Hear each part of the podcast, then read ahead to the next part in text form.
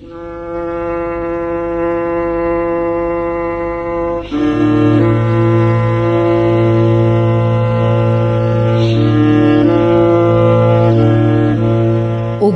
از تاریخ.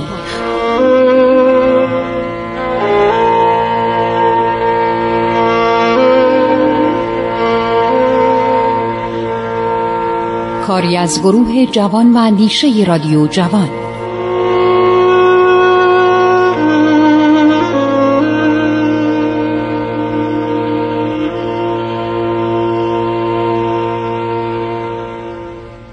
بسم الله الرحمن الرحیم. دوستان گرامی من خسرو معتزد هستم. ضمن تشکر از مراهم و لطف شما و پیامک هایی که میفرستید و اظهار محبتی که همه جا به این برنامه و به رادیو جوان میفرمایید ادامه می‌دهیم دنباله وقایع تاریخ ایران در قرن ششم میلادی رو.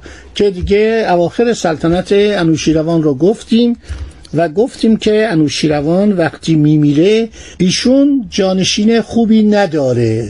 جوانی به نام هرمز چهارم که حالا عرض می‌کنم خدمتتون زندگی ایشون رو یه نکته ای باز هم بگم درباره تشکیلات. چون وقتی ما صحبت از تاریخ ایران می‌کنیم فقط به افراد اشاره نمی کنیم ما با تشکیلات تمدن زندگی خانوادگی حتی وضعیت غذایی مردم کشاورزی آن مملکت عرض شود که صنعت ایران تمام این مسائل ما گفتیم و خواهیم گفت. در مورد انوشیروان میشه گفت یک سازمان اداری عرض شود که به جا می‌گذاره. شبیه شاه عباسه. همونطور که شاه عباس در ایران ارتش منظم و ارتش دائمی تشکیل میده که از شر قزلباش ها به صلاح رهایی پیدا کنه. قزلباش ها نه تا یا ده تا طایفه بودن ایل بودن و اینها دیگه خیلی خود مختار شده بودن اواخر. مثل ینیچری ها ینیچری ها که وفاداری به سلطان رو به اینها یاد می‌دادن و به اینها می‌گفتن شما اجاق هستید. اجاق یعنی منظور دیگ غذا. یعنی منظور اون آتشی که غذا رو میپزه. و جالبه که اسمای اینا با اجاق اجاق چی باشی سنجق چی باشی یه اسمای عجیب غریب این فرماندهان داشتن که با اجاق و با دیگ و با عرض شود که لغمه خار بودن سلطان که ما لغمه سلطان رو می‌خوریم ما غذای سلطان رو می‌خوریم ما نمک سلطان رو می‌خوریم در هم آمیخته بود. اینا انقدر آخر سلاطین رو کشتن اذیت کردن انقلاب کردن کودتا کردن که در اواخر قرن 18 هم تصمیم به قلقم اینها گرفته شد. یکی از سلاطین ترک اینها رو در یک میدانی در استانبول جمع کرد. عدهشون هم زیاد بود شاید حدود 20 هزار نفر. و اینها رو به توپخانه بست. و سپاهیان منظمی تشکیل داد که بدنه بعدی ارتش عثمانی شد. یعنی ارتش منظم شد از حالت ینیچری و عجمی اغلان و این سپاهیان متفرقه عرض شود که راحت شد. این کار رو عباس هم بدون اینکه بکشه و اعدام بکنه با از بین بردن فقط سران قزلباش انجام داد. چون سران قزلباش می اومدن حمله می‌کردن به کاخ سلطنتی. خود مادر شاه عباس رو اینا با شمشیر قطع قطع کردن. همسر شاه محمد خدابنده رو عرض شود که حمله کردن چون این خانم در تمام امور دخالت می‌کرد او رو کشتن. قبل از اونم پریخان خانم رو کشتن که دختر شاه تماس بود. شاه می‌برد شاه می آورد خیلی زن با نفوذی بود. خانم پریخان خانم در تاریخ معروفه. خب در ایران شاه عباس میاد چه کار می‌کنه؟ قزلباش ها رو از بین می‌بره. یعنی خشون قزلباش رو کوچیک می‌کنه. البته به سربازای ایرانی تا پایان صفوی می‌گفتن قزلباش این کلمه مونده بود یعنی سرخسر. اینا پیروان شاه اسماعیل صفوی بودن و خاندان صفویه بودن. به اینا می‌گفتن سرخسر. بسیار اینا فداکار بودن جنگیدن. 27 هزار نفر با سپاه 180 هزار نفری سلطان سلیم عثمانی. همینطور با قشون شاه سلیمان. شاه سلیمان سلطان سلیمان خان قانونی. البته همه کاراش بی قانونی بود بهش بودن قانونی. سلطان سلیمان محتشم بهش می‌گفتن لابد داستاناشو می‌دونید. انوشیروان اومد نیروهای متفرقه و فعودالی رو تضعیف کرد. انوشیروان ساختار نیروهای مسلح رو دگرگون کرد حرفه‌ایش کرد. مورخان آوردن او در مجموع دوازده سپاه تأسیس کرد که در سراسر ایران و انیران یعنی اطراف ایران مثل مثلا گرجستان مستقر بودن مثل ارمنستان. به اینا می‌گفتن انیران. پروفسور رومن گریشمن درباره نظام فرماندهی و سلسله مراتب ارتش ساسانی می نویسد طی اول حکومت ساسانیان تشکیلات سپاه و فرماندهی آن تحت اداره یک فرمانده کل قرار داشت. منصبی همیشه موروسی در انحصار یکی از اعضای خاندان سلطنت.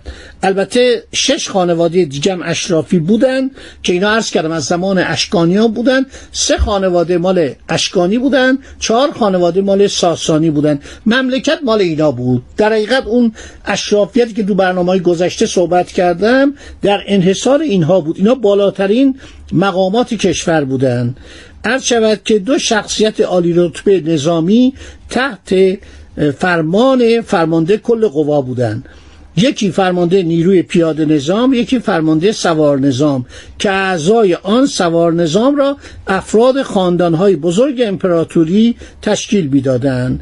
ببینید این گریشمن از خودش این حرفا رو نزده. باستانشناس بوده سنگ نوشته ها رو در آورده. این سالها این دانشمند در شوش زندگی می‌کرد. یه پرچم فرانسه هم اون بالا گذاشته بود که دولت ایران همیشه اعتراض می‌کرد. گفت خاک ایران شما چرا پرچم فرانسه رو گذاشتید؟ خسرو سازمان قبلی رو دگرگون کرد. مقام فرماندهی کل سپاه رو حذف کرد. آن را میان چهار سردار از پهپد در جنوب شمال شرق و غرب تقسیم کرد. اما در دراز مدت بنا به نوشته گریشمن این ساختار جدید خطرناکتر از آب درآمد و خواهیم دید که این سرداران در آخرین سالهای موجودیت امپراتوری چه نقش فاسدی ایفا کردند. انوشیروان در حقیقت می‌خواست ایران سپاه بود یا ایران ارتشداران سالار را که هم فرمانده کل ارتش و هم به مسابه وزیر جنگ بوده از آن همه اختیارات بر نیروهای مسلح باز دارد. او این مقام را منسوخ و ارتش را به چهار سپاه بزرگ چهار پادکس یا پاتکس این اسم پهلویه زبان پهلوی در چهار بخش ایران تقسیم کرد. مارکوارد این آدم خیلی باسوادیه. آلمانیه. پیکولوسکایا روسیه. با استناد به منابع اسلامی این چهار بخش یا پاتوکس را این چنین تشریح کردند سپاه بود خاور شرق. بر سپاهیان خوراسان یعنی خراسان. سیستان یا سکستان. کرمان کارمان یا فرمان میران. سپاه بود جنوب پادگانهای پارس و خوزستان را تحت فرمان داشت. سپاه بود باختر نیروهای دل ایران شهر یا عراق یا سواد تا مرزهای سوریه رو تحت نظر قرار می‌داد. سپاه بود شمال پادگانهای ماد بزرگ و ارمنستان را فرماندهی می‌کرد. این مناطق بسیار گسترده تر از نقشه سیاسی امروز ایرانه.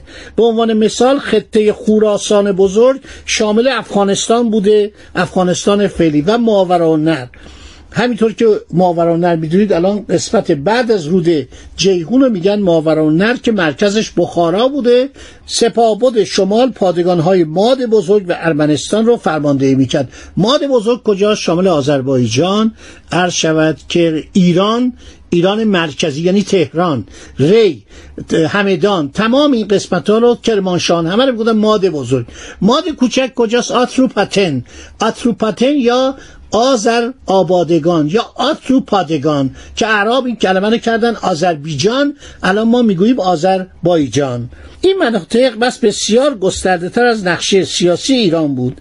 سپاهبد شمال بر آذربایجان ارمنستان قفقاز ماورای قفقاز فرمان میران مأموریت حساس مراقبت از دربندهای قفقاز از یورش اقوام نیمه وحشی خزران و بلغاران و بلنجرها و روسها رو عهدهدار داشت. روسها موقع بودن که ما در کتاب ابن فضلان همه رو ما می‌شناسیم. ابوالحسن علی ابن حسین مسعودی نویسنده کتاب التنبی و الاشراف.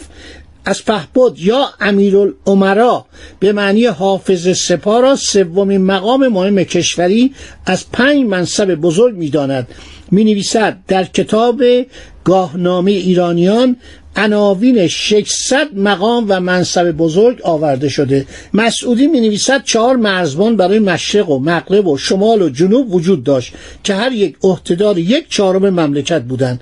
بدین ترتیب می توان گفت ایران در زمان خسرو انوشیروان به صورت حکومت نظامی اداره می شده به خاطر که اطراف ما این حمله می کردن هر چی شما میگید آقا ما صلح دوستیم ما می‌خوایم با همه در حال دوستی به سر ببریم این حرفا سرشون نمی‌شد. می‌گفتن ایران خیلی ثروتمنده. ایران ایران مراتع عالی داره مزارع عالی داره. مردمانش خیلی خوبن که آدم اینا رو به غلامی و به کنیزی ببره و ثروتشون رو بگیره خونه هاشون رو غارت کنه فرش و اساس البیوتشون رو ورداره. اینا منطق زور بود منطق قلدری بود. و ناچار بود دولت ایران همیشه ارتش داشته باشه. مگر ماتا عرض کردم که مردم کشاورز بودن دامپرور بودن کاری به کسی نداشتن. نشسته بودن تو قبیله های خودشون ماتها اولین دولتی که در ایران تشکیل دولت داد به معنی خودش. اولین قومی که تشکیل دولت داد می اومدن اینا رو سر می بریدن می کشتن مرداشون رو می بردن در مقابل اشتار. خدای آشوریان که خون می طلبید به قول ویلدوران نوشته خون این باید خون به پاش ریخته بشه. مردا رو می بردن با پتک سرشون رو عرض که می کوبیدن و خون این پاشیده می‌شد به اون بت اعظم در شهر نینوا. بنابراین در طول زمان در طول مرور دهور بر ما ثابت شده که آدم با نیروی مسلح داشته باشه. خب کلیسنیکوف محقق روس معاصر با اشاره به شورش بهرام چوبین بر ضد هرمز چهارم عقیده دارد که این شورش ثابت کرد اصلاحات نظامی انوشیروان برای زمانی طولانی پایدار نیست. یعنی چهار تا اسپه بودی که در چهار گوشه ایران بودن کم کم صاحب ادعا شدن. حالا دیدید که بعدها می‌بینیم که ماهوی سوری یزگرد سوم پادشاه بدبخت و فراری ایران رو دستور کشتنشو میده و اون فرار می‌کنه توی آسیابی میره پناهنده میشه آسیابان به طمع لباس زرین اون و اون جواهرات که داشت. اینا همیشه با خودشون جواهر هم می‌کردن جواهر و این درخشش طلا باعث شکوه و شوکت می‌شد. ناصر دیشا این کار می‌کرد. ناصر دیشا رفت اروپا در روزنامه انگلیس نوشتن که علازت وقتی راه میره همینطور ازش برق الماس و برق طلا و جواهر و نقره مخصوصا زیر چلچراغایی که روشن می‌شد. کم کم برقم اومده بود دیگر زمانی که سفر می‌کنه ناصر شاه به اروپا برقم دیگه عمومی شده بود. مثلا سفر دوم. میدرخشید. کلاهش میدرخشید این سردوشیاش میدرخشید. حالا این موقع پادشاهان ایران این کار می‌کردن. همیشه طلا با خودشون هم می‌کردن و این زیاد کار خوبی نبود. در صورت این دوران انوشیروان یک دوران تحول اداری عرض شود که افرادی بودن. گفتم ارتشداران سالار دیگه منسوخ میشه دوباره راه اندازی میشه. در دوران خسرو پرویز ما میدیم که این فرماندهان ارتش که می‌رفتن سوریه می‌رفتن آفریقا. تا مصر هم رفته بودن. آن تکیه اینا ارتشداران سالار بهشون می‌گفتن.